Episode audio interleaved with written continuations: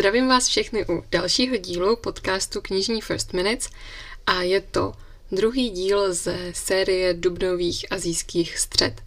Jak už jsem zmínila v tom prvním díle, eh, který se věnoval knižce Poslední Mauf tanečník, tak jsem vám na konci slíbila, že další knížka bude ze Severní Koreje a jedná se o knížku Svědectví o životě v KLDR, kterou zpracovala Nina Špitálníková. Eh, myslím si, že o téhle knížce už většina z vás asi slyšela, protože prolítla mm, Instagramem, internetem, všude. Mm, je to totiž už druhá knížka eh, Niny Špitálníkové. První je Mezi dvěma Kimi a tu napsala potom, co eh, studovala nebo byla na stáži na univerzitě v Pyongyangu a o tom napsala tu první knížku.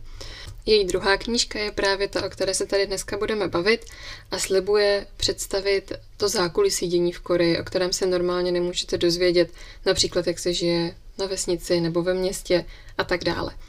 My si přečteme rozhovor nebo začátek rozhovoru s učitelkou.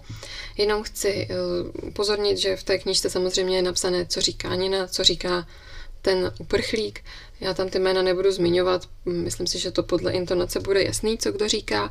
A druhá věc je, že jsou tam poměrně často uváděné takové jako poznámky pod čarou, vysvětlivky, ale myslím si, že by toto čtení celkem narušilo, takže ty číst nebudu. Pokud si knížku koupíte, tak si to tam dočtete a všechno se vám vyjasní. Mě téma Severní Koreje poměrně zajímá. Mm, přijde mi to fascinující, že něco takového existuje v současné době. Většinou, když cokoliv o tom čtu, tak mi to přijde jak z minulého tisíciletí, že to není možný, aby dnes něco takového existovalo. A pokaždé mě překvapí, že ano. Můžete si poslechnout už jednu knížku na téma Severní Koreje, kterou jsem nahrávala jako podcast a je to knížka Můj vůdce. Byl to jeden z výše postavených básníků v Severní Koreji, který, který uprchl, takže popsal jak ten svůj příběh toho útěku, tak i to, jak fungovala ta Korea v těch sférách, kde se on pohyboval. Tak já myslím, že už to je pro úvod všechno a jdeme na to čtení. Profesorka. Jméno Hye Rion. Pohlaví žena. Věk 50 až 60. Provincie Pyongyang, provincie Ryanggang. Období útěku za vlády Kim Jong-ila. Jednoho brzkého rána jsem posnídala s Rion. Nebylo to poprvé, co jsem se s ní setkala, takže jsem nebyla ani nějak zvlášť nervózní. Věděla jsem, že náš druhý rozhovor nebude snadný ani pro jednu z nás. Ona musela přijmout pachuť minulosti a já jsem ze sebe musela setřást roli takzvaného soudce. Hyerion je pozoruhodná žena. Přímá, silná. Nebojí se říct pravdu, i když se jí hlas třese. Vyrůstala ve velmi dobře postavené rodině, milovala korejskou stranu práce a za vůdce by položila život. Možná proto se rozhodla, že veškerou svoji sílu a energii vynaloží na vychování budoucích soudruhů, budoucí severokorejské elity. A možná i proto pro ní bylo tak těžké přijmout realitu. Když jsem vypnula diktafon, ještě jsme pár minut seděli, srkali poslední doušky čaje v jedné z posledních tradičních korejských čajoven a koukali z okna na ruch ulice. Těžkosti každodenního života v Soulu se najednou zdály tak bezvýznamné. Žádná slova nebyla potřeba. Poté mě objala a řekla – Děkuji ti, holčičko. Od té doby jsem ji neviděla. Rozhovor. Nina. Buďte zdráva, doufám, že se máte dobře. Dlouho jsme se neviděli. Hyerion. Už to bude nějaká doba. Mám se dobře, děkuji moc. A vy? To ráda slyším. Já jsem ráda, že jsme se tu zase potkali. Dnes bych se chtěla zaměřit převážně na vaši profesi učitelky. Nevadilo by vám to? Určitě nevadilo. Však víte, že se můžete ptát na cokoliv. Nějaké věci možná nebudou příjemné, ale svůj život nezměním. Začala bych úplně od začátku. Jak se v KLDR můžete stát učitelkou? Severkorejská vláda klade velký důraz na ideologickou průpravu učitele.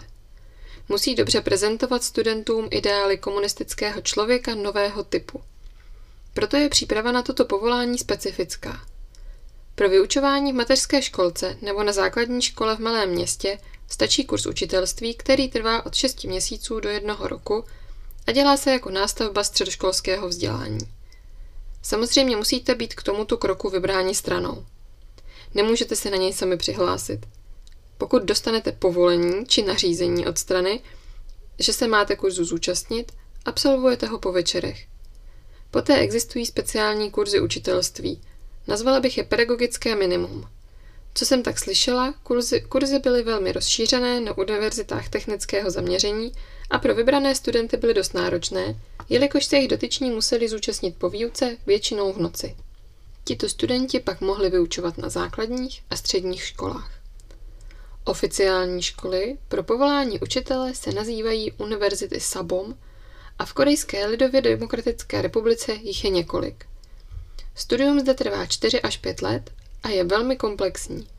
S tímto vzděláním můžete učit na základních i středních školách po celé zemi. Já jsem vystudovala pedagogickou fakultu univerzity Kim Hyong-jika. Na studiích jsem strávila 4 roky a po absolvování jsem začala učit na základní, později i střední škole v Pyongyangu. Univerzita Kim Hyong-jika je jedna z nejprestižnějších univerzit. Je velmi prestižní.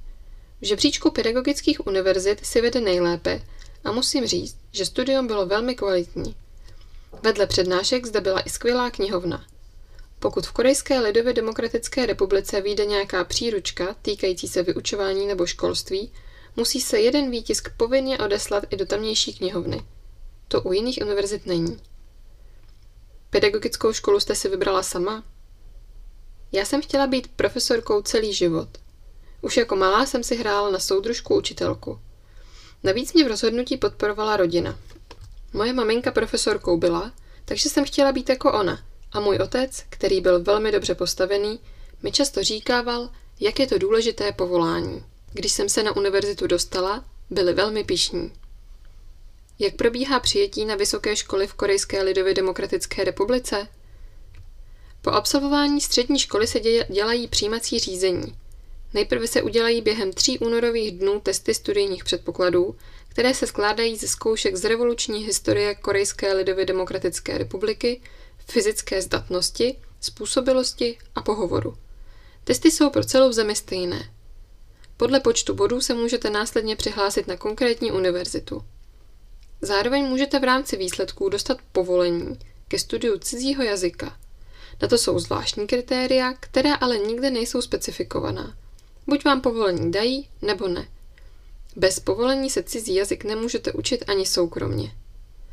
Po absolvování těchto obecných testů se následně dělá specifické přijímací řízení dle univerzity, na níž se hlásíte.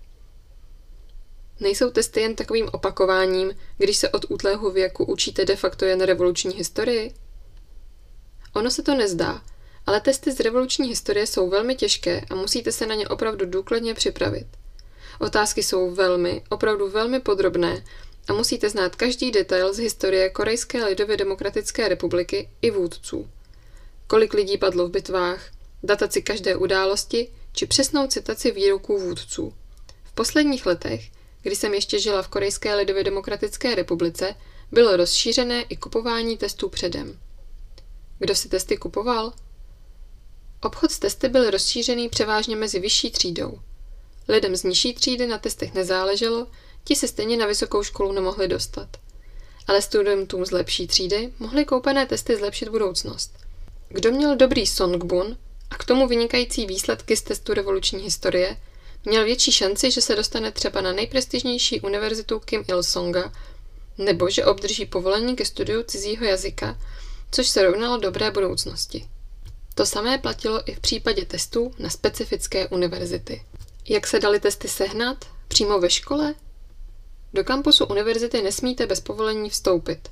Je tam vždy vrátný, který kontroluje, kdo na univerzitu vstupuje.